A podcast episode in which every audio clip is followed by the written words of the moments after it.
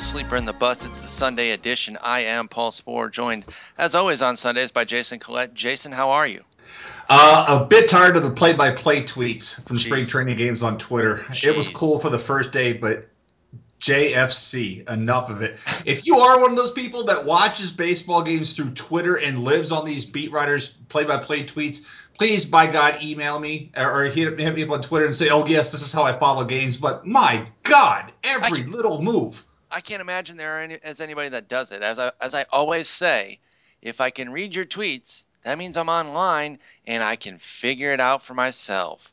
Unless you're passing along injury news or something pertinent, stop. I hate it. I really. And the command has to be coming from because they all do it. It's not yes. like it's just the Orioles people who really get on my nerves because they seem to like they all do the same one at the same time and I don't even follow. They're just in a list, but it's just like somebody must from Ohio say, "Oh yeah, you've got to do this," because there there must be like somebody's boss that watches these games through Twitter. Because damn it, these tweets are out of control this spring it's nuts. It's nuts. And frankly, I can't even deal with it in season when you might think it would be more acceptable. It's not because I'm watching the game and I just I, I don't need it. It, it. It's not valuable. It's it's really annoying. It's funny you mentioned how you know it starts off okay and then you kind of tire of it. I was actually telling my girlfriend that when I was getting psyched about the start of spring training, and I was like, this is going to wear off in like two days. I'm just geeked to get baseball back on the TV. And now it basically just sits on the TV on mute. You know, maybe I'll watch the first couple of innings uh, if an intriguing pitcher's going, but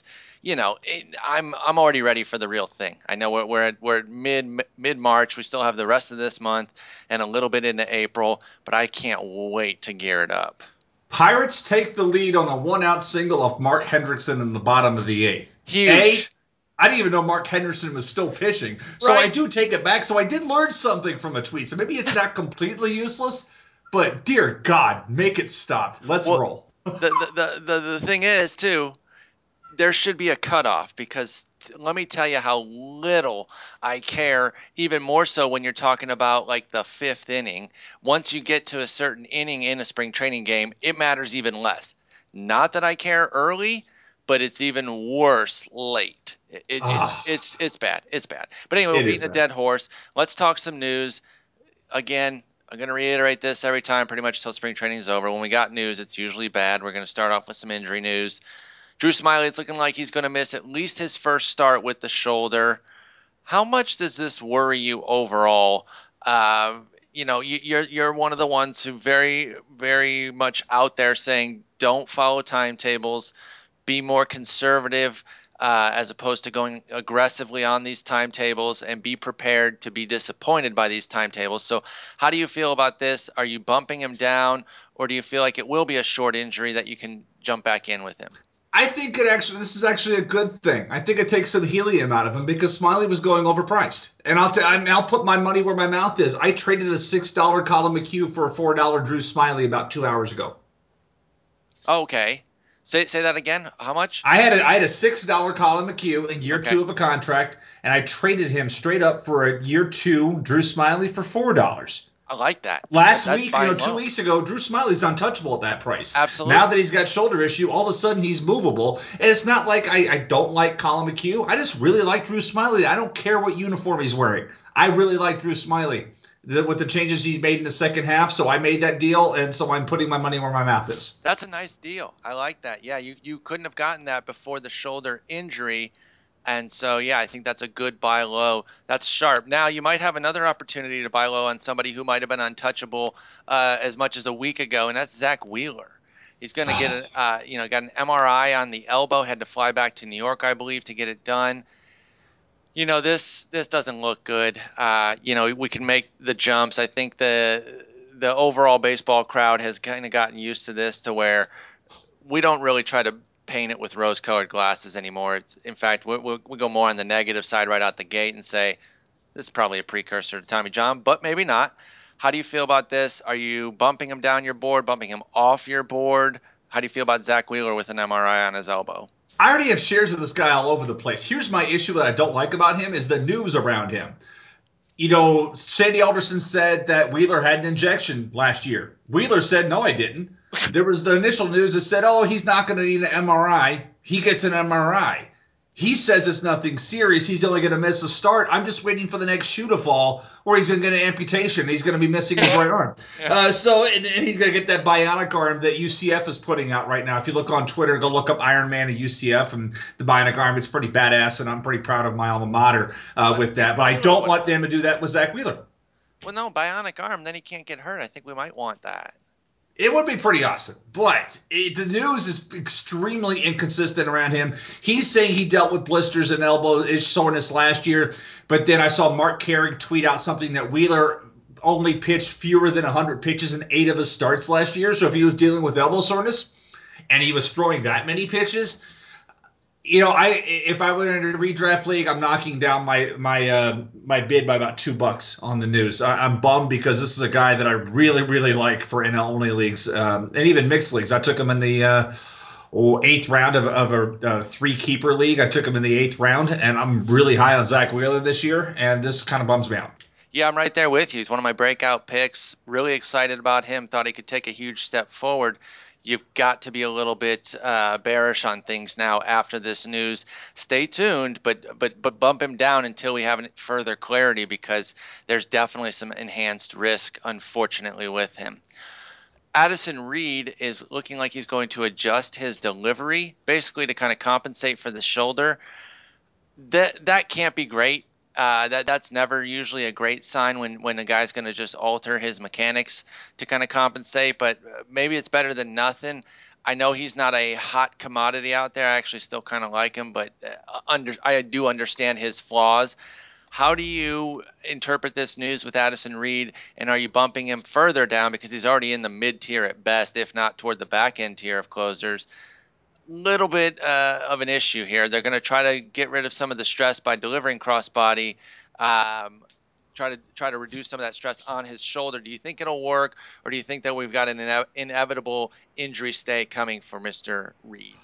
All right, because this is a PG podcast, I'm going to edit myself a little bit here. What the F took so long for him to do this? I mean, if you know, eh, you know, it doesn't take a mechanical, yeah, even a moderate person to understand that crossfire pitching is not good long term for your shoulder. Reed's always been a crossfire guy. Now all of a sudden he's going to not do crossfire. There's a reason why guys crossfire. It's because of deception and movement. So if you're going to take away what what has made him moderately successful, this is a problem. And if you've listened to the work that you and Doug have done on, on the TINSTAAPP pro, uh, prospect, the prospect, the TINSTAAPP uh, podcast, you know that pitching's all about a kinetic chain. And if you alter one thing, something else has to adjust. So if you're gonna, it's all this is muscle memory and repetition and everything.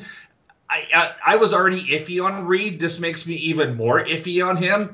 I, you know, Ziegler, Evan Marshall. I, am kind of looking to buy some shares of those guys late now because I don't like when somebody wants to take away something that gives them movement and deception. Yeah, that, it, it's definitely worrisome. And even as I, I consider myself a bit of a Reed guy, I still only had him 21st uh, on my closer ranking. So it's not like I'm going out there on a limb with him.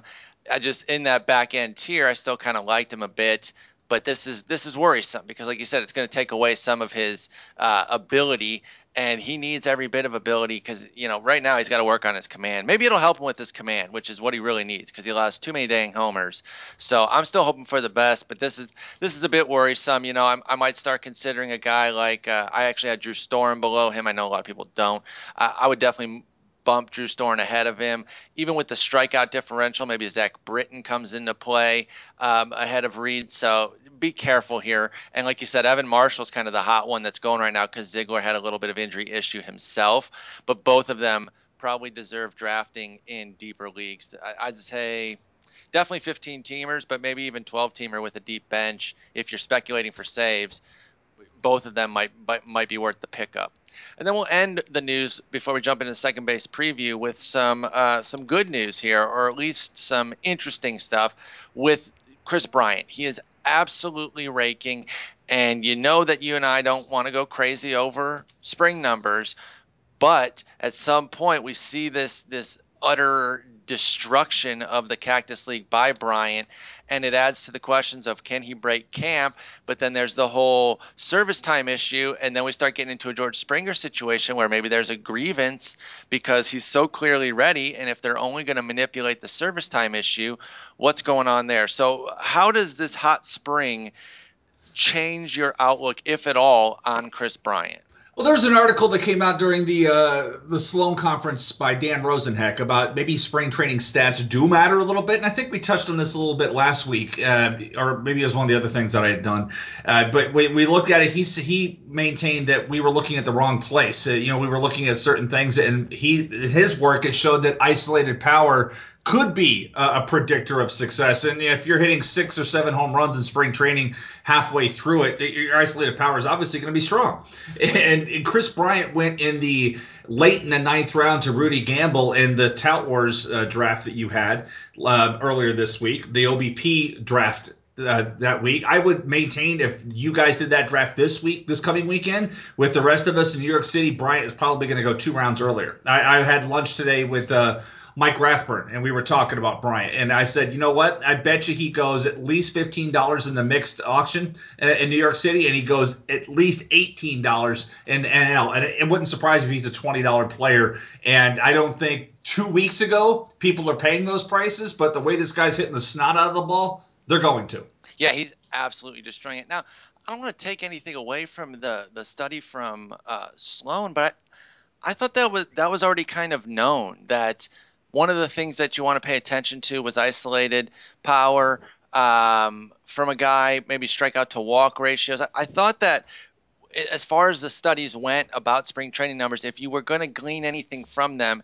it was already the power and speed and then strikeout to walk for pitchers. I, I kind of thought that was already out there, but maybe he went deeper with it because I'd, I'd heard it referenced before and I was like, that didn't seem new to me. And maybe I just need to look at the study to see if he went deeper than than most went. But I, I'd always I would excuse me, I already thought that the power thing was something that was out there. But uh, you're definitely right about Bryant. The, the price is going to be going through the roof. So if you want him, you better be ready to pay. And if you think he's your guy, then then I say go for it. I, I usually am a little bit cautious on these on youngsters overall. But if he's your guy and you really feel that that he is going to have the breakout, then I, I'm fine going for it because one pick is not going, in most cases, not going to ruin your draft. So, and I don't want to speak. I don't want to speak for you uh, because I know I've been mostly dismissive of spring training stats. You yes. know, I'm, I'm usually looking at frequency of stolen base attempts, like last year with your Detroit Tigers, how Brad Ausmus r- really did run. Wild a lot. You know, so those kind of things get my attention. Uh, a big jump in strikeouts. Arizona, the ball flies, and, and Florida, it doesn't for the most part. Uh, except now that we're most of these parks are getting towards the the west coast, where the wind's typically blowing out. I, I made a point a couple years ago. Sean Rodriguez hit like nine or ten spring training home runs, and I'm like, so what? This guy still doesn't hit right-handers. You got to understand the wind blows out in a lot of these parks over there on the West Coast, and, and sure enough, I think he hit eight the rest of that season it, that's really what I, am talking about. I'll give a little more credence to that. And you know, the latest episode of the Fantasy 411 podcast, Mike Siano and Cory Schwartz got into this article a little bit. Cory gave a backstory that he got to talk to the presenter before the presentation, okay. um, saw the presentation, talked to him again. He really tried to poke a lot of holes in it.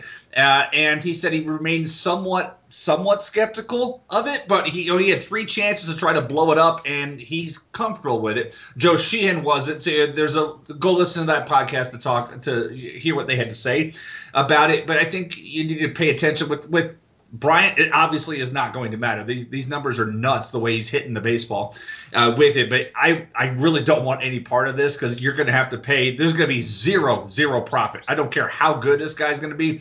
I don't see a, a, chance, a modicum of chance of a profit this year for him. That's the thing. When, when if if he is your guy, and you do want to go out and get him. He has to perform, or else it is going to be a failed pick.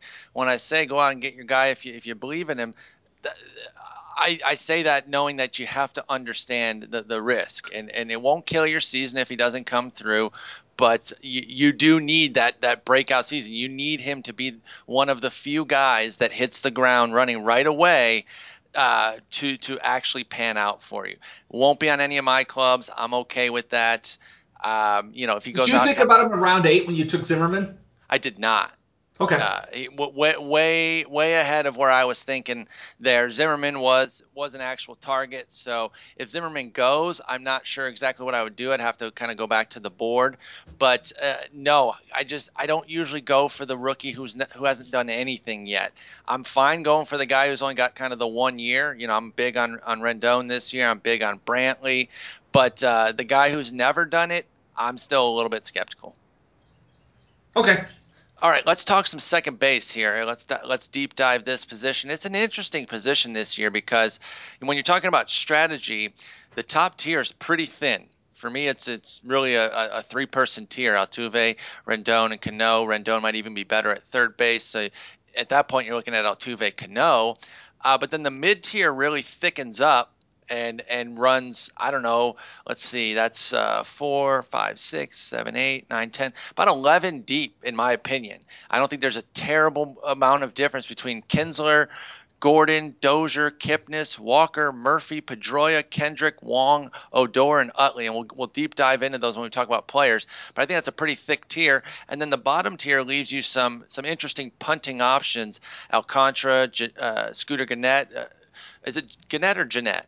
I always say Jeanette. Jeanette. I think I think that's what I usually say too. That's we picked him uh, with our with our mixed league team for LABR, and then Jedd Gyorko. I know some people are still heavily bought in on him. Emilio Bonifacio. I mean, there's some interesting uh, people to go after there. But w- do you have a preferred strategy at this position, whether it's top tier, middle tier, or bottom tier?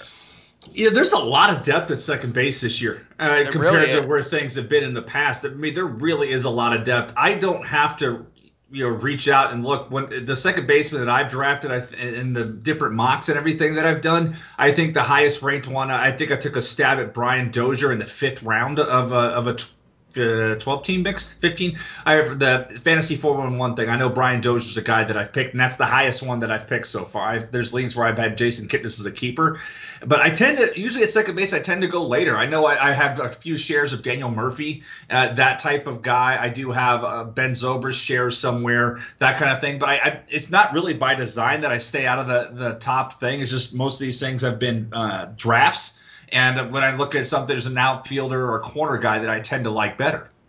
Yeah, I mean they're they're, they're just I just don't see a need to get in early. If the if the guy that you want is is there and it's the time to pick him, fine. But I'm not like freaking out if Altuve, Cano, and Rendon all go, you know, in that uh, in that 13 to uh, or, or like that 12 to 15 range at the back end of a first round okay, fine. There, there are just so many options. Like you said, it is deep in the middle. So I'm okay with that.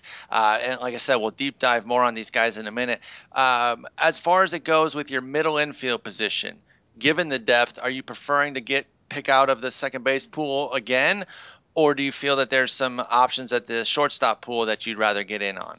Um, I have been leaning towards the second base side of it, although I think the depth at shortstop is even deeper. You know, if you when you factor in the last year of Hanley Ramirez, and you know, I, I can do a bit of scrolling on the yeah. shortstop list that, that I really can't do at second base. But I think there's some more intriguing, especially if you're speculating on some on somebody late. Uh, if you're looking at something late there, it depends on where your speculation is. Are you going to speculate on a speed guy? Are you going to speculate on a power guy? It really, that's what's kind of dictating it.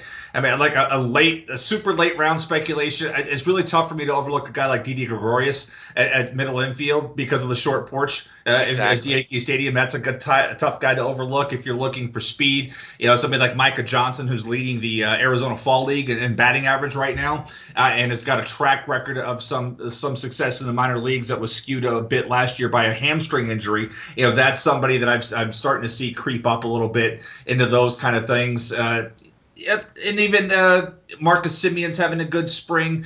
Uh, DJ LeMahieu, people are trying to. I've seen that kind of pop up lately in a few yeah. uh, trade offers that people have been asking me about. Uh, I, I, know a friend of mine, a friend of ours, Seth, was telling me he was trying to pull a deal in an NL only league, and a guy was insisting on DJ LeMahieu and the deal to complete it. I'm like, Jesus, is that the status that DJ LeMahieu's in now?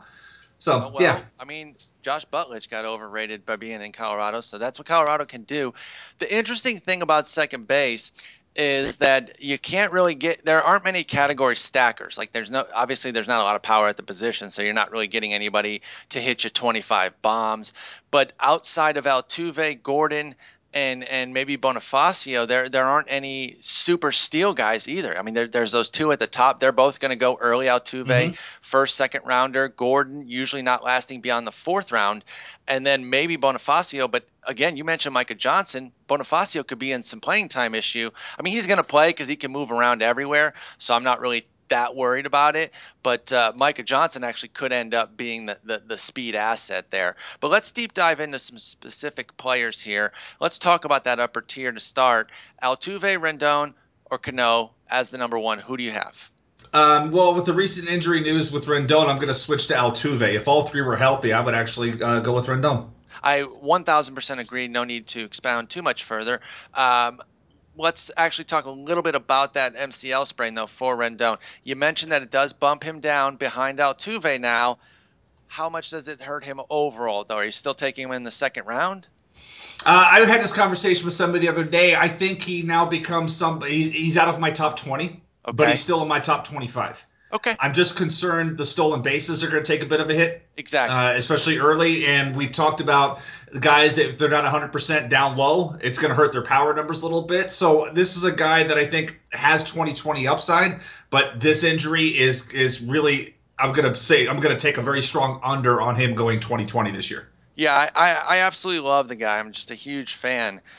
But now I'm looking at 20 and 10 really as as, as because the speed was al- already a little bit of uh, potential to disappear because of somebody he, who's had injury history like him that you knew if something cropped up all of a sudden you could be looking at some potential slowdown for the speed.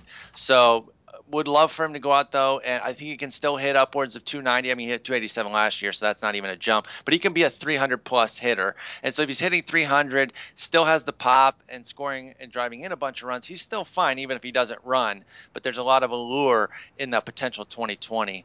Uh, speaking of speed, and and Mr. Altuve, uh, actually, how much of his average and stolen base awesomeness from last year can he legitimately hold? Because I know that we're all saying there's going to be some regression, but I haven't heard anybody put too many firm numbers on it. How much is he really going to regress in your estimation? I mean, he, obviously the stolen bases last year were a lot about opportunity, and he was on first base a ton last year, and that's what really helps him. He, his batted ball skills are some of the best in baseball. We've seen that we've seen him swing at pitches at his eye level and put those in play yes. and be able to run those out. It's scary and sick uh, along those lines. I would. I don't see him. Uh, don't see him stealing 50 again this year. I think at the position, I think D Gordon's the only guy I can comfortably say could steal 50. But Altuve's got a shot at breaking uh, breaking 40 this year. But I'm going to put him somewhere uh, between 38 and 42.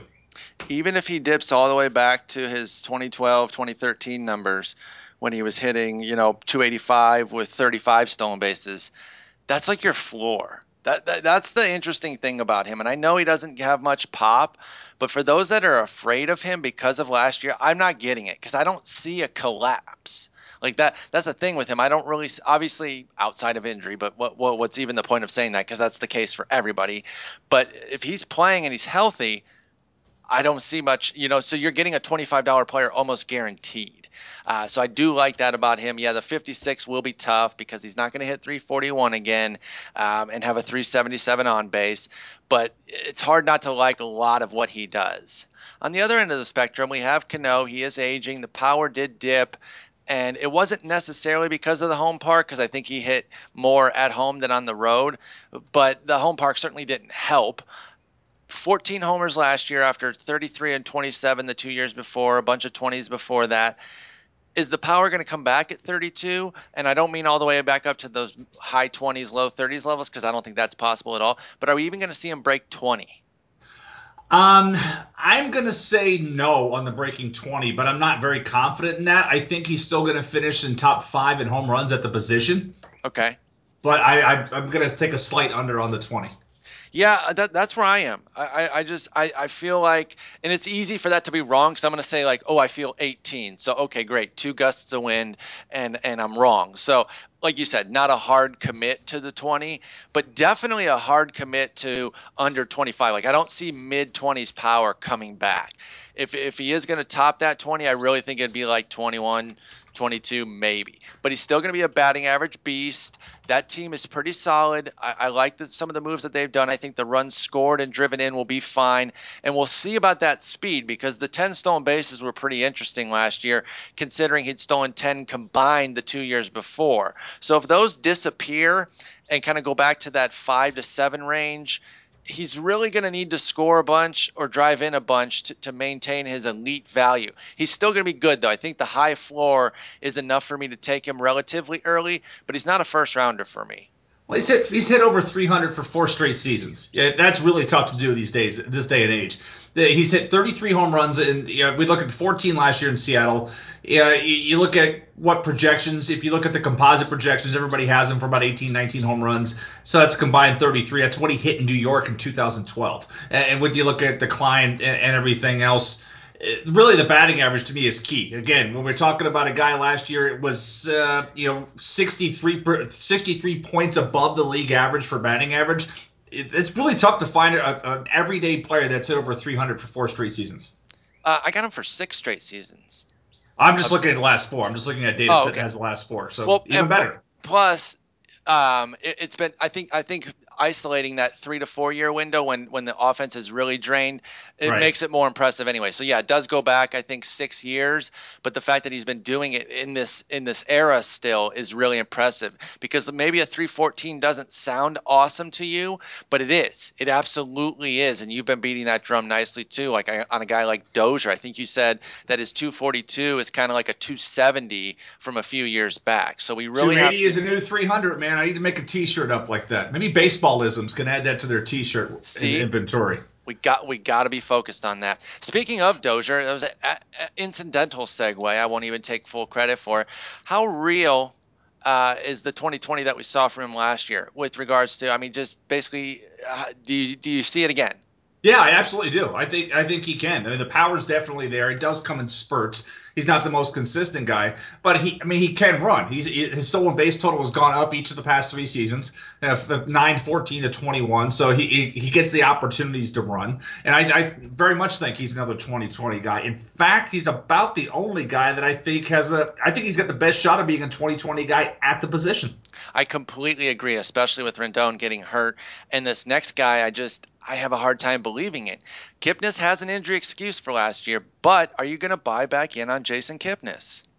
Uh, well, I did keep him in the league. I did have the option of keeping somebody else, and I did keep him. Just uh, when I looked at it, because he was like a ninth, I think it was a ninth round keeper for me. So there, he was a no brainer. Yeah, that, that, uh, an easy keep at, at that price. You think last year he was going in the top forty in drafts, no, I don't. I want nothing in the top 40. I don't want anything in the top 60. I'm barely sniffing the top I, top 75. My interest is peaked. Okay, that's fair. I mean, I need I need a good price, so it's going to take a league where we're all kind of out on him, and that's usually not been the case. The leagues I've been in so far, there's always been at least one believer, if not multiples, because he's still a guy who's drawing the ah dang it's when when he gets picked and for me, it's just like, wow, man, you, you just haven't shown me enough yet.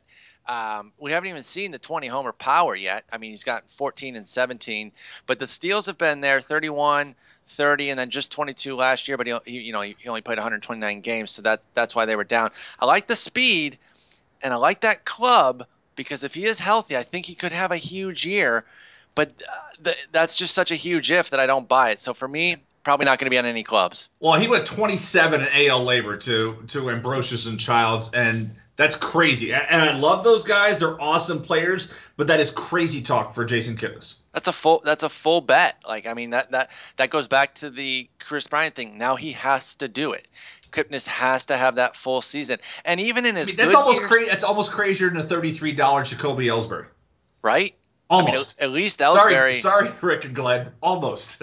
I mean, listen, they did not appreciate the trash talk that, uh, that they the one player, the one player that we that we highlighted. They Everything else in there too, I think we were really complimentary. Were I was like, I thought I, I thought I was pretty complimentary. but they listened, and that's cool. Exactly.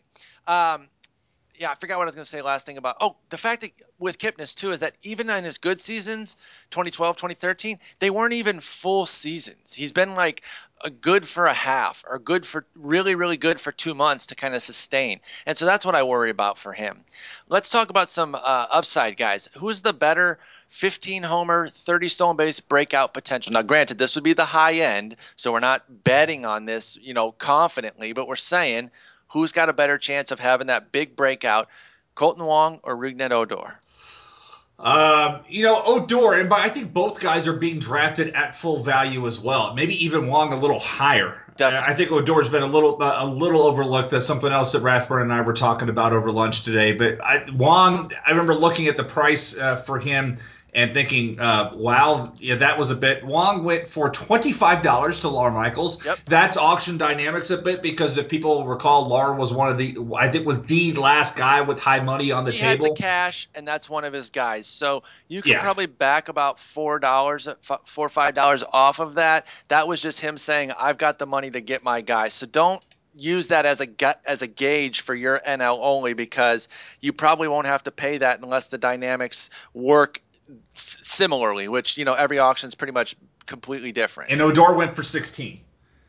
See, and that, uh, didn't Eno get him? Yes, he did. Yeah, I, I, like that. I'm actually going to pick Wong though. I, I, I, think Wong has the better chance to have that huge breakout. Although I don't know that it will necessarily come with the 15 and 30 that that I used as kind of the the starting point for this discussion. What I really could see from him is maybe similar to what we saw last year, the 12 and I think it was 12 and 20 that he had, but I could see the batting average shooting up. This guy was a, a, a great hitter coming up, uh, both with Hawaii uh, in college and then coming up through the minors. So I could see maybe another 12 and 20 season, but with a 290 average, and that would be a hit breakout. Um, no, I think uh, what does roster resource have Heyward up there, and then Wong too, maybe. As long as he's in the top three, as I've as I've said, I, I really love Matt Adams this year. If he's got those OBP monsters in front of him, um, that's where they want to. When I look at Wong, the only chance he's going to earn over twenty dollars, he's got to hit high in that lineup. Yeah, because then those those runs. Uh, okay, so no, now actually roster resource does not. I forgot Matt Carpenter. They got Carpenter, Heyward one two, and they got Wong down at seven. So that does. I think we have actually had this discussion r- with regards to Wong specifically. That if he does bat down there, that is dangerous. Yeah, he can't earn twenty bucks down the seven hole it, it will be much tougher. But I'm I'm betting. I think he's got the, some batting average upside that I really like. Even though he only, is only hitting one for 14 in spring training, I'm I'm I'm undaunted by that. So uh, there you go. For those of you who are desperate for us to disagree, we just disagreed on something. Uh, there it is. Put it on the scoreboard. yes. It's it's so rare. Are you buying the Neil Walker Power Surge? 23 homers last year, and you know always kind of a teens guy, but that 23 paired nicely with uh you know gave him kind of that big breakout 20 20 plus dollar season. Do you think that's legit from the 29 year old or just kind of a, a spike year I think the power is legit for him. I think it's something that that can be repeatable. I, I can see another 20 home run season out of him. You saw the growth coming over the last couple of years, and now that we're looking at somebody, he's in his power prime years. I'm not talking about a specific year. I'm talking about his power prime year. Yep. He's sitting right in the middle of his power prime years. I think 20 is definitely repeatable. Yeah, and, uh, see, I thought we were gonna have another disagreement because I thought you were gonna go no on that, but I actually fully agree. I'm a big Neil Walker fan. I didn't have an exorbitant home run to fly ball ratio is 14% last year. It was a career high, but he's always been at kind of that league average mark uh, of 10%, and he has an 11% on his ledger too. So maintaining 14% is not crazy. And he didn't have to greatly adjust his batted ball profile. So I think there's a real chance here uh, for him to, to kind of stabilize and go into those power years, like you said. His plate skills older, are strong. His plate, his walk rate and his strikeout rate, pretty much the same. Great. Nothing's changed. So he's got power without sacrificing, and that's that's you know that's the holy trinity almost. You're looking exactly. for guys that can gain power without having to give it up. We talked we've talked about Marlon Byrd, you know. Foregoing any out. kind of contact, and, and even Mesoraco last year, and that's when you worry about okay, is there a step back from that power? This guy's gaining power and not giving it up anywhere else. Brandon Belt, similar too, who, who, who yeah we saw him sell out for it. Although it could be interesting to see if his skills could all consolidate, he could be a superstar. Uh, but you know, we talk about batting order with Wong. Walker's going to be batting fourth with Harrison, Polanco, and McCutchen ahead of him, and Marte behind him. Marte and Alvarez, who I also like, he could also score a boatload of runs as well as driving in a ton. So this could be a huge year for him if he can play the full. That's the one thing though. Injuries have been an issue. He only has one uh, one season over 140 games. Uh, it right. was one 159 back in 2011, but we saw that he put up a full season of numbers in 137 last year. But if he could get back up in that 150 range dang man, I think he could put up 25 with like 90 90 and the runs scored and driven in. I think this I think this offense could be really sharp. And he's usually a good hitter too, like 270s and that's like uh, a 340 these days. Okay, maybe not that high. Maybe not that high. But uh, it, it, it is pretty good. So Neil Walker, we're very pro on. Now, Jason, I want to talk about a couple guys here that in name value are drastically different. But in actual statistics, they really aren't. What is the difference between? Oh, I almost went Seinfeld. What's the difference between? What's the Dust, difference? what's the deal with Dustin Pedroia and Daniel Murphy being 44 picks apart? Uh, over the last three years, here's Dustin Pedroia's numbers. These are smashed together, not an average. 290, 31 homers, 244 runs, 202 RBIs, 43 stolen bases. Daniel Murphy, 288 average, so two points to Pedroia. 28 homers, so three homers to Pedroia. 233 runs, just 11 runs to Pedroia. 200 uh, RBIs, just two RBIs to Pedroia, and 46 stolen bases, three stolen bases in favor of Murphy. That all shakes like that. That is, there's no real difference there. I know I said Pedroia four different times, but those were marginal differences. Why are they 44 picks apart? Because one plays for the Red Sox and one does not. Uh, even if you look at the Steamer projections, the only the only decent edge that Pedroia has over Murphy is runs 83 runs to 67. Everything else is with, I need one hand to count the difference in, in their production. That's it.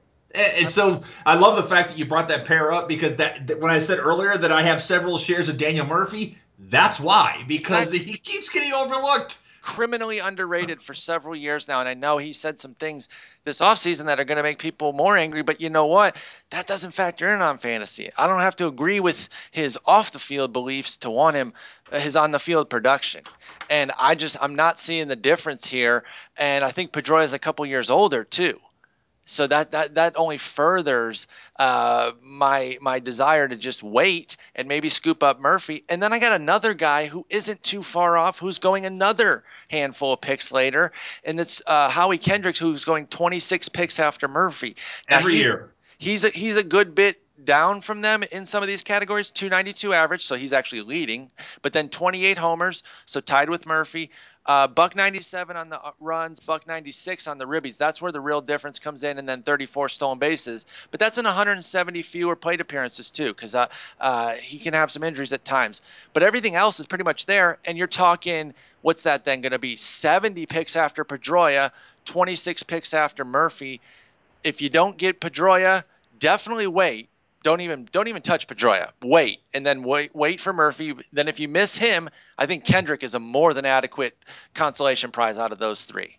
He Kendrick's always your safety net. Now, did we end up with him, or did we talk about him? And I think Murphy was still there, and we said, "Well, let's wait." And I think somebody took Kendrick in front of us. Yes, and uh, so we ended up with with uh, Murphy.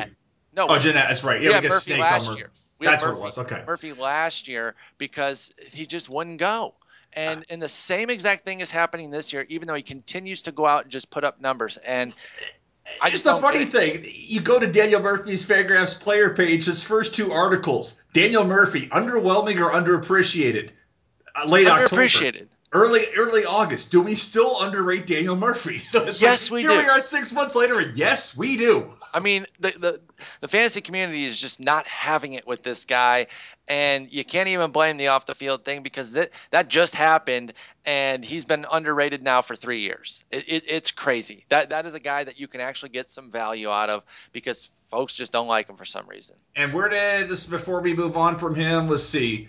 Murphy went for eighteen dollars to Steve Moyer in okay. NL, and Pedroia went for twenty two to Ray Flowers Nail. See, I mean, a four four dollar difference, and I know AL NL is going to be different, but I just I don't see it. Uh, I I just don't see it. There was a just a two round difference between them in in LABR mixed, so that that's good. I could look up. Uh, I, I I'm not going to do tout mixed because OBP is different, and I do think that. Uh, Pedroia gains a bit of an edge there. He's he's a much better walker. So comparing those two in that format would would probably not uh, be as as favorable for Murphy because there is actual difference there. Yeah. All right, let's dive deeper into the pool here and start talking about some guys who we can maybe see coming up. Of these late potential risers, who's your favorite between Brett Lawrie, Jedd Gyorko, Arismendi Alcantara, and our boy Scooter Gennett? Uh, I think Gennett, just because he, you know, the strong side of the platoon, he's on that side. And even then, there's not that many lefties in the NL Central. Uh, that's yeah. something. That's an article that I have going up on RotoWire. I guess it's going up tomorrow morning now because uh, it didn't show up today. But I looked at the number of left-handed starting pitchers projected by Roster Resource. There are 38 left-handed starting pitchers currently projected to be on opening day rosters. 23 of them in the National League, and uh, I'm sorry, 50, only 15 in the National League, and a lot of them are in the NL West. So you're looking unbalanced scheduling. It's not too bad in the NL Central.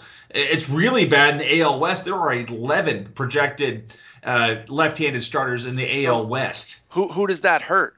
Did you Matt did Joyce, you... Robinson okay. Cano? You know, the guys that have. A, I looked at in the article. I showed a, a difference of. Um, I did uh, the baseball reference play index, looking at splits and see whose batting average is the biggest gap between their overall and their their lefty on lefty. Cano's on that list. Joyce is on that list. Uh, those were two names that really came to mind. And NL West, Brandon Belt, obviously, those types of things. But conversely, the East hardly has any. So you, you're worried about it? Uh, worried about anybody in the NL or AL East? Maybe even helps Ryan Howard a bit because there's only four left-handed starters in the division. One of them is his teammate.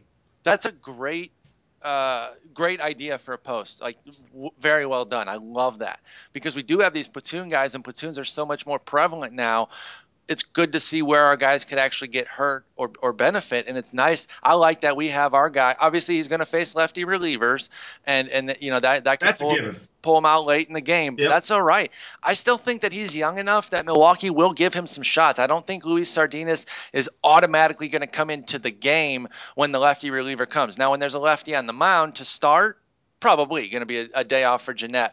But I don't think every time a lefty reliever comes in, he's going to be pulled. By the way, we also got Alcantara uh, in that draft, so we've got some, we've got some up and comers. For me, I'm still gonna I'm, I'm still firmly on the Brett Lawrie train. So I'm, I'm going to go ahead and, and, and drive that one. There's not a ton in the stats that make you feel confident because, you know, he hasn't played a ton, um, but he is just 25. And – I believe the pedigree. I really do. I think this is this is a high quality player who can do some good things on both the hitting uh, and the speed side. Although I don't think the speed is going to be a ton, because for a guy who's been nicked up as much as he is, I don't know that Oakland's going to want him to be running wild. So you might be looking at more of the the the nine to eleven stolen bases. But I think there's 20 homer power in this bat and I'm going to be really interested to see what he can do in Oakland. I know Oakland's a much worse park than Toronto, but for whatever reason, Toronto or Oakland seems to get the best out of these guys, out of guys, mm-hmm. and I just think that there's a good chance for for Lawrie to finally come around for us. All right, let's, let's go ahead. Sorry, uh, I was going to ask you your thoughts on the two that we didn't pick: Jedd Gyorko Arismendi Alcantara. Gyorko, I know people are still really high on him. I believe Nando Di Fino still is obsessed with him. He was last year. I, I, I don't know. I don't I don't know if I see it. What, what do you think about Gyorko? Obviously, that lineup's gonna be better, so that, that should help. And I know he was nicked up last year, but he had the 23 homers the year before. He's a strikeout guy, so the average is not really going to be there.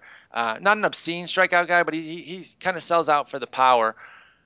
I, I'm I don't know. Do we buy back in on 20, 20 homers coming back, or is this just kind of a whatever guy?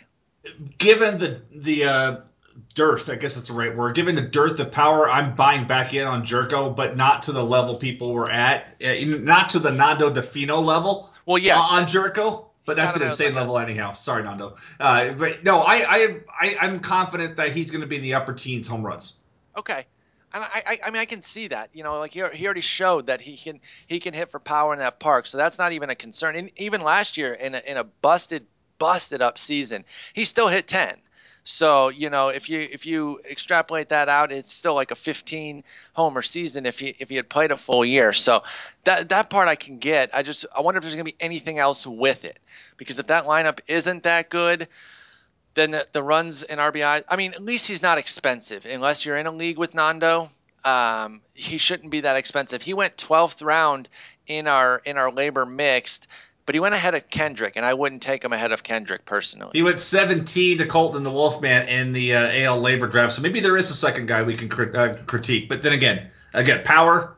I can see you. You have you got to pay for your power.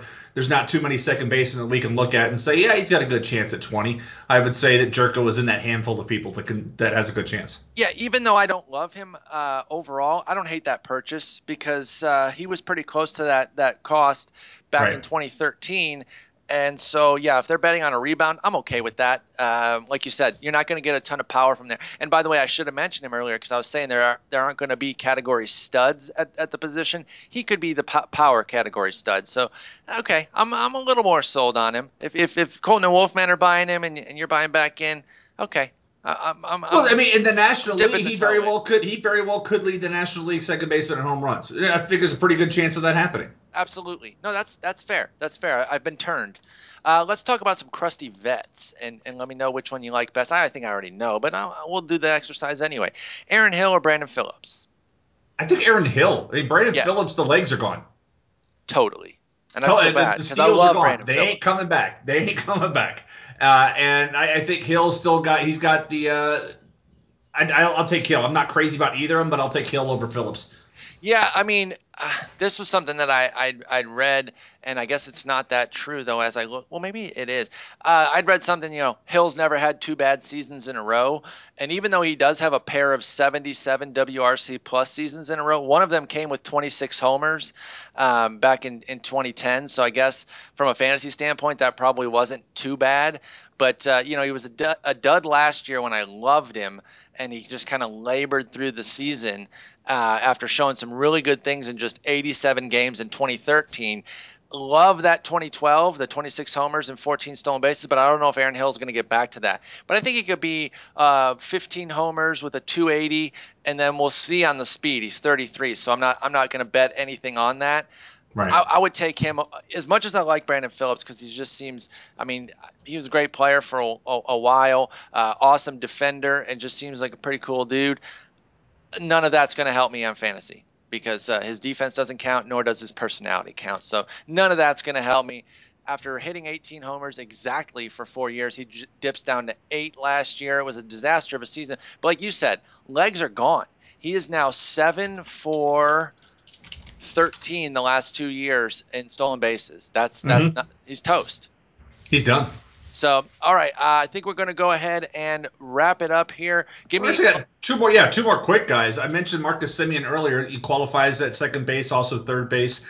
Um, we've mentioned Martin Prado and how we both like him. Still yes. qualifies at second base in leagues. Uh, those are really two guys that I look. I, am looking at late. I still keep seeing fall, and I'm like, I'll take. I'll take either one of them. Semien, uh, definitely. The only reason I didn't. Oh, he is only okay. I thought he had shortstop eligibility, or else I would have put him on. He's second and third, so I should have mm-hmm. included him on here. Shortstop, he'll probably get in season, um, and then we'll close it out. Favorite nondescript youngster: Joe Panik or the aforementioned DJ LeMahieu? LeMahieu, because anything could happen in Colorado. There's That's so fair. much grass there, man. So I, much grass. I think Joe Panik. Oh, I'm talking hit. about the playing surface. I'm sorry. Uh, yeah, there's there's a lot of playing surface for him to hit there. I think Panik could hit. Two, That's funny. I like that. I finally got that. I think Panik could hit 280, but it'd be empty as hell. So uh, that, that's it. That's going to wrap it up for second base. If you have any questions, you can tweet us at Sporer, at Jason Collette, two L's, two T's, and E at the end. Please rate and review the podcast on iTunes. We always appreciate that. Um, until then, Jason, we will talk in a week. How's that sound? Well, well next Sunday I'm going to be in New York for Tout Wars, um, so no Might Sunday show. Might not but we'll record Monday night. We'll record Monday. Monday. So we will talk in, in eight days then. All right, then. Yes. I'll let you get going and we will talk then. All right, man. All right, bye.